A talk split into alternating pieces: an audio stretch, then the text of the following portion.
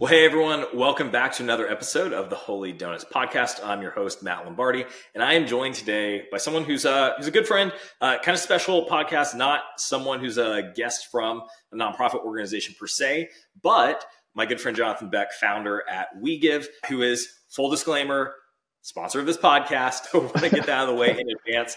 Uh, no nefarious intent here anything like that. But Jonathan, man, thanks so much for joining me today. How's it How's it treating you out in uh, sunny Southern California? Good. Yeah, not super sunny right now, but it has been has been pretty good. Yeah. These are the months where you yeah. uh, remind yourself that's why you deal with what you deal with to live yeah, here. Absolutely. Yeah. yeah. Cool, cool. Well, thanks for for being on the show. Uh, so, why don't you start a little bit of this way? Probably some people out there who, when they hear like, "Oh yeah, you founded WeGive," like a tech payments company for nonprofits, like how does one even get into that world with knowing your backstory? Like dad was a preacher. Like, how do you even find yourself in that space? There's probably a lot of people who don't really get to see inside that world much. So just share with a little bit folks listening. How'd you get to the point where you are and WeGive? Feel free to give the 30,000 foot view. Um, just share a little bit of your history and how you got to this. Yeah. 30, not 10, huh? Yeah, uh, yeah, 30. Real high up. Yeah. I don't want you going too long. yeah, I mean, dad was a pastor, but grew up in the Silicon Valley, so got into tech real easily. Basically, just everyone gets jobs with their, you know, friends or family friends or connections that they have, and those it up and up there happen to usually be tech companies. So, yeah, got into tech, and I think you know I went to Pepperdine for college, so I always had like. A, they're all about they push that pretty heavily the you know give back kind of thing so i don't know kind of just grew up in that world with my dad being a preacher and was always into into that space. So yeah. got some experience in payments and in fintech and yeah, decided to move over move over here. Yeah. And so what year did you found We WeGive? Started WeGive in well, it was originally called GiveList. Cool. Okay. Yeah, started that in 20 it was 2018 legally. So legally speaking, yeah, legally yeah. speaking, um, before it was a big business. Yeah. yeah, yeah, yeah. So yeah, t- 2018. It was originally a mobile app. And there were a bunch of okay. these apps that came out around kind of that same time. Google had one that failed called One Today. Yeah. There were a couple of others, and yeah, it was basically trying to sort of do what the what's happened in investing which is things have moved into like robo advisor. It's been really democratized. Anyone can kind of come in and invest. So portfolio style giving, which is sort of reserved for like foundations, big private foundations, and I guess sort of donor advised funds as well. And so it's kind of a democratized donor advised fund. Find nonprofits you cared about, be able to give to them easily, and then be able to see what's going on with those donations. Turns out, you know, no one cared people acted like they cared if they'd fund their donor advised fund, but couldn't get nonprofits to post or send any information back into the application. When they did, though, the engagement skyrocketed. Um, people were really into seeing, you know, some groceries that their church bought for a family, um, some content that they probably might not might not get shared. Those small little kind of raw moments might not get shared on a Sunday, right? Or on social media because it it's kind of maybe not appropriate for an Instagram post or something. Um, yeah. But privately, with a community of people giving to fund activities like that, you know, that is something that that is appropriate. And so people would really, really took to those. And my background being in payments, me and somebody started a, a large payments company back in 2012 ish. Um, and so I had a some experience there and was like, well, I think we should spin this out to nonprofits and churches specifically to be able to put this on their site instead of trying to drive people into an app. That's kind of the story. Yeah. That's awesome. I, we went 10,000 feet though. I tried to keep it at 30. No, no, I love I, 10,000. Uh, it gets a little more, which is totally. Yeah. So, one of the things I know, because we obviously get a chance to WeGive on a regular basis and clients on that, one of the heartbeats behind WeGive is helping nonprofits communicate impact to their donors, like actually seeing where their giving's going. So, with that in mind, one of the questions I usually ask guests who are in the nonprofit space is what's a strategy, what's a tactic, what's a tool that has been really effective for you in your nonprofit career? I'd like to spend that a little bit and say for you, why is the impact, like communicating impact, such a big deal for WeGive and mm-hmm. for you personally? And and what are some kind of best practices around that you'd recommend to nonprofits? Yeah, I really tee me up there. Yeah, but I mean, yeah, I mean, I think it's a really important question because a lot of nonprofits aren't asking that, and it's really this is what I always say when we're presenting the tool. I always say, you know, when people donate, they're purchasing something. Yeah. Actually, and they're purchasing meaning for themselves by giving and knowing that you're a, an agent of action behind some kind of positive thing that's going to happen in the world. You're purchasing a feeling that you're making a difference and that your life matters. Yeah. And not all of us are called to, you know, be in the field doing things that are awesome all day long. Yeah. And so it, we get to share in that by purchasing some yeah. of that meaning through donating. And that product's not delivered via UPS or the postal service. That product's delivered through communication. And it's the organizations that communicate the stories, right? It's really what it is a story that I can attach to my identity that, hey, this kid ha- had a cleft palate and his father didn't want to have a relationship with them and then they fix his cleft palate and now all the kids play with them in the village and everyone starts crying and pulling their checkbooks out it's like okay well like but that's a true story and it matters. Yeah. right? Absolutely. and people want to be a part of that. And so that's okay to share those stories of impact. And it's actually what you should be doing to steward those donations well. So that's kind of the whole concept was emotionally sort of how how we feel about the space. But then if you look at the numbers the numbers back it up dramatically right? Hmm. I think it's something i think it's the number one reason people give by far if you look at across the different studies and this wasn't um, my idea originally i mean this has sort of been pulled together by captains of industry if you will as we've sort of really focused in on doing this from a product standpoint the number one reason by far is people give to feel like they are making a difference. And the number one reason people stop giving is because they don't feel like they were communicated with about how their gift made a difference. And we're talking like really significant numbers. And when you look at, I'm a big key performance indicator, OKR numbers guy coming from kind of VC and startup world. When you look at nonprofit as an industry compared to other industries, the retention rates for nonprofit are horrific. Yeah. Really bad compared to other business models. And yeah. You know, first time donors average retention rates floats around 20% typically. Right? You go into a church's database, they'll 15, 20,000 people in their you know, in their database, in their ChMS and they'll have you know 2000 givers and it's if like what's going really well. yeah no they, exactly yeah and, and, so it's like uh, what's going on and i you know i think i think it, it, it comes down it comes down to that. So yeah i mean for us i think that's why it's a big deal. Yeah. and then second part of your question was kind of tactics and tools around doing that? Yeah. best practices. Yeah well you know, I think it's communication ultimately. Yeah. And I think communication in ways that people are used to getting communicated with and in ways that give people station and are persistent, right?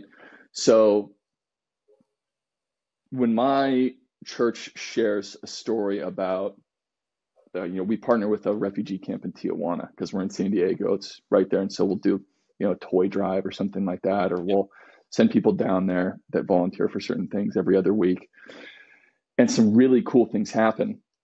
When there happens to be time for the pastor to share something about that, usually there's no media created. Yeah. If you happen to be there and he happens to have time, people happen to hear that story great and but it's not persistent then that falls off the back right um, versus having a specific portal where i have station right? I have identity. I can log in, and yep. and there's a place where stories like that can live persistently um, yep. on my profile and my account um, that I can go back to. You know, I I think I, I guess I would call that a donor portal, but I think it comes down to communication the way people uh, are used to it, right? People communicate now with text. They go on websites, asynchronous communication, synchronous communication, email. In person's, of course, always the best right. as far as in the moment. But I think taking those and creating persistent communications, um, specifically, I think the donor portal is fantastic. I think text is great, right? Text is a 90 something percent open rate. People vary on the studies there, whereas like a lot of nonprofits are just sending email newsletters, got a 20, 30% open right. rate, right? Yeah. Even when you do open it, the engagement's really low. It's like 2% click rate. Whereas yeah. if you, you know, if you send everyone a text, you know, hey, Jonathan, thanks so much for giving. Here's a, you know, an impact update from our refugee camp in Tijuana. I know you care about that you've been donating to it. You know, let me know if you have any questions, right? That's going to have a hundred percent open rate and a really, really, really high click rate. Yeah.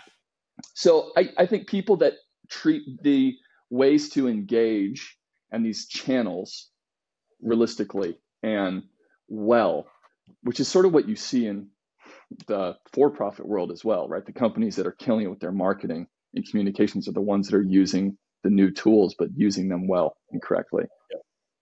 Yeah, yeah. No, I think uh, one of the things that we've seen, even working with WeGive, is the more you can have consistent, I'd say even like behavior-based personal communications, mm. right? The the more likely your donors are going to feel, right? Because it's personal, behavior, behavior based. based. So, I like that. Yeah, right. Behavior yeah. based. So it's oh well, I just had an unsuccessful payment, and now I get what feels like a personal email saying, "Hey, looks like your card failed. We'd love to help you out with this." Or maybe it's mm-hmm. on the mm. positive side.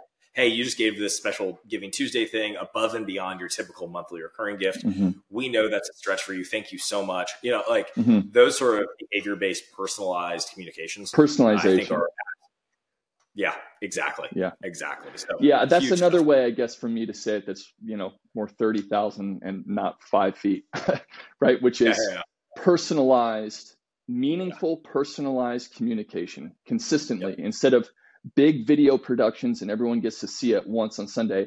A quick email check-in and a 10 second yep. video. Hey, how's it going? Here we are. Blah blah blah. Thank you so much. Boom. That's going to get that. Those perform better than even the really produced stuff. And it's personalized, it's not spammy, it feels real. And so you're uh, able to make an emotional connection. Yeah. I love it.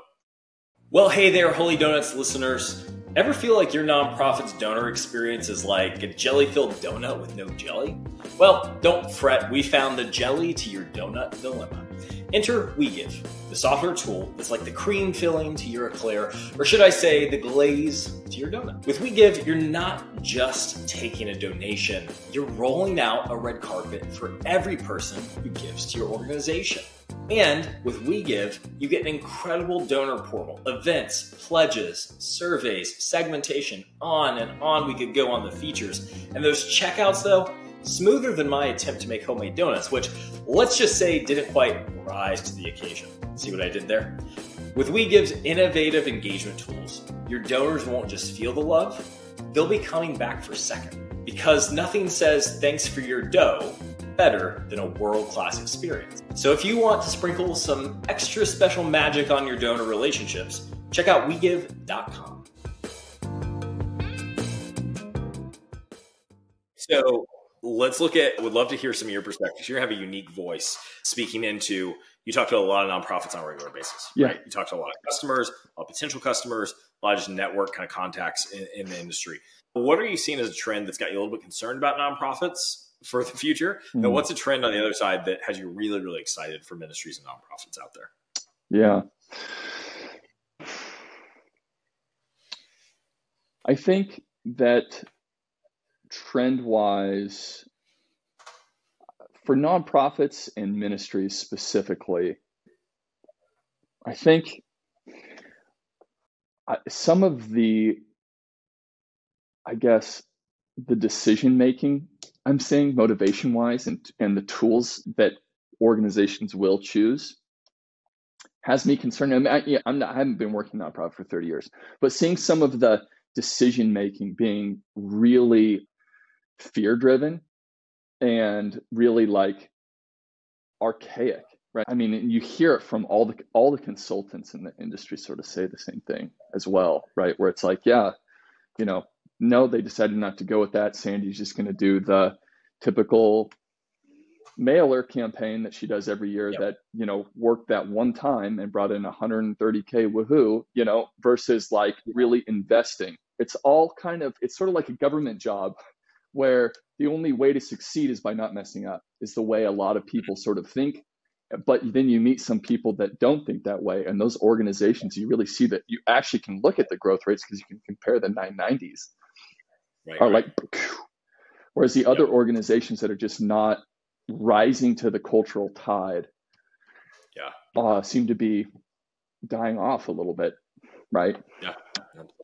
So i don't know because really what you're you're competing for donors by how how much you know why should i donate to you versus international justice mission or something like that right um, when i can get like a you know feel like i saved a girl from sex trafficking that's going to make you know versus getting a mailer that you know is like fear threatening me about something. It's just I was going to die if you don't provide this food tomorrow. yeah, right. Yeah. So I don't know. I think some of the decision making surprised me. Really risk based, fear based. Yeah. Yeah. So that's yeah. yeah. the more the more nonprofit leaders can also understand that. I mean, in some ways, like if we take a higher level theological view, like listen, it's all God's money. There's plenty right? There's plenty mm. of opportunity for every single nonprofit. So we're not in competition with each other, but we are in competition for the attention, right, exactly. of donors. But then also of even, I would say, like, not just against other nonprofits. And we talk about this with sales stuff all the time. Like, mm. you're not like your competition is not your competitor.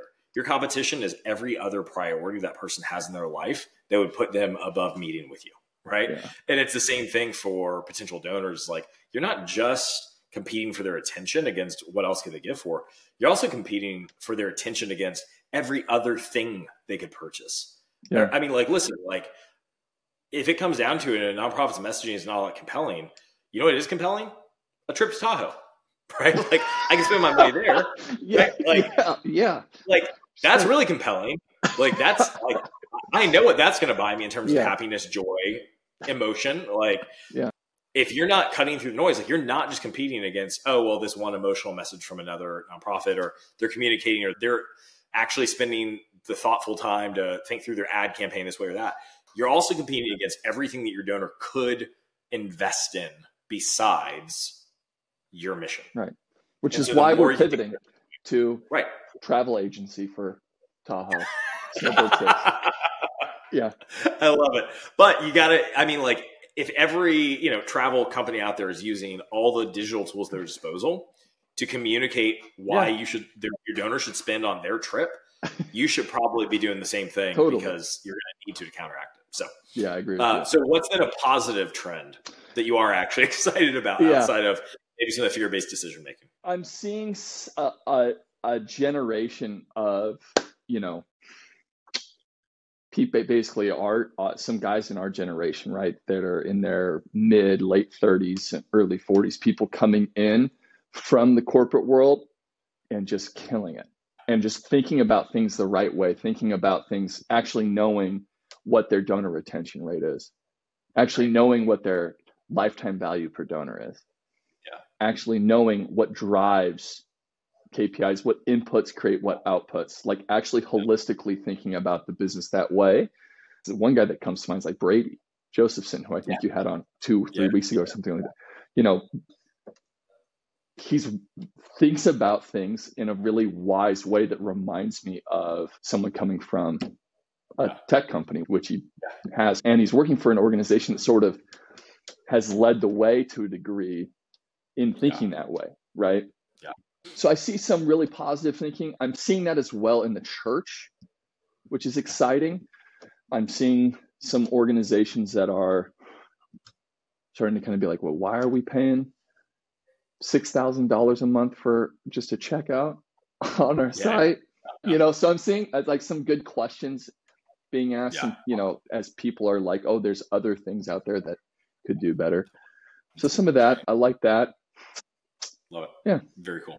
So what's a what's a resource? What's something that I know you're a reader. Mm. Uh, I know that you're like we were talking just yeah. nerd down history podcast stuff before we even started recording. What's a resource that you like to put in people's hands if they're maybe they're not familiar with what kind of a modern donor experience should look like, or, mm. or, maybe just if they're thinking through like a different way to think of nonprofit work or ministry or operations, like are there any resources, tools you like to kind of put in people's hands on a regular basis that you've really enjoyed? Yeah. Well, I guess let me answer that two ways.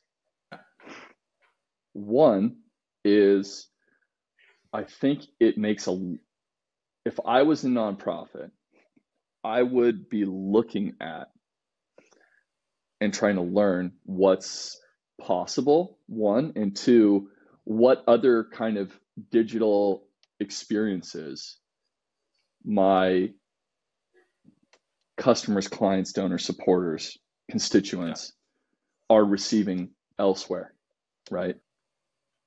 What's the for the top performing organizations out there that are just killing it with, you know, hundreds of millions in recurring donations um, people that are retained, sticking around. Why? What's the donor experience like over there, right? Do they have a portal? Are they sharing stories of impact? Are those stories of impact really produced? Are they raw? Do they use? Yeah. Are they texting their donors saying thank you? Is it personalized communications? So, I think go to some of the great nonprofits out there and go check out their donor experience. Yeah, you know, go give five bucks and see what the donor experience is like because you know I do that a lot. That's a lot of times how I anchor my our demos is like this. Look how yeah. terrible your experience is. Look how great it could be. yeah, yeah. And then I work as an advisor for a growth advisor for one of the premier venture firms in Southern California called Mucker Capital, and I do weekly or biweekly calls with founders where they basically report to me on their growth and I try to give them advice, basically, which is hysterical. I don't, you know, I don't know how they have me in that role, but it's amazing. Yeah. You know, so I hear a lot of the. It's always some form of the same conversation, right? And I've been doing it for like four years now, or three years. Um, and for myself as well, I have found that some of the blogs for the growth industry, there's a bunch of them. And like yeah. if, if you just Google, you know, like best blogs for growth hacking or best blogs for finding product market fit, which are kind of like the, the two buzzwords where most of the good content's around, you can yeah. find some just remarkable, remarkable, not just guides, but just ways of thinking how to measure and how to test and how to actually real frameworks around that, that whole growth framework I think would be really useful yeah. in nonprofit, which I think Brady was highlighting the last time he was here. I'm sorry to bring him up again, but yeah, um, it, it's reminding me that you know he said that. I think it's a lot of those frameworks are ways of thinking that can be yeah. tremendously helpful, right? Yeah, absolutely. Yeah, yeah I know. A uh, quick little book. I somewhere on the bookshelf back there. I'm not sure if I'm not sure if it's Hacking Growth or Growth Hacking by Ryan Holiday. Really yeah. quick, easy read, right? Like if you're just interested, like, ah, I don't even know what this is, like heard about it. Right. It's a great little first primer to it, right? It's not gonna tell you mm. everything you need to know, but it's gonna give you a pretty good base intro of like, oh, okay, cool. And then give you a good resource that you can go explore more kind of online and do a deep dive down the Google rabbit trail. So, mm-hmm. okay, Jonathan, this has been super helpful. Thank you so much for taking the time to come on. Love all, all the stuff you have to say, obviously, but if people want to get in contact with you, if they yeah. want to either schedule a demo with you or they're like, hey, questions about something you said, this kind mm-hmm. of teed up something in my mind I need to talk to our team about, what's the best yeah. way to reach out to you? What's the best way to connect with you? Email. Yeah. Cool. Email's great. Yeah. Jonathan Beck at wegive.com. Awesome. Yeah. Very cool. Are you active on the social media at all? Anywhere they can connect with you there? No. No. No, it has I, to be email. I, I, yeah, it has to be email. I very, very purposely don't have any social media accounts. I do have a LinkedIn. Cool you know, mostly because it's I don't even yeah. consider that social media. yeah. Yeah. Yeah. It's like saying cool. Yeah, email. email or carrier pigeon are the way to get in touch with you. Awesome. Carrier pigeon would be sick. Yeah, if you want to send me a carrier pigeon, someone send you a carrier pigeon. That would I would appreciate that a lot. Yeah, that really would cut through the noise. Yeah. well, man, thank you so much for taking the time. I really appreciate it. Yeah. Uh, and if you're watching, make sure you like, subscribe to the channel so you can stay up to date with all the most recent episodes. Until next time, thanks for joining us.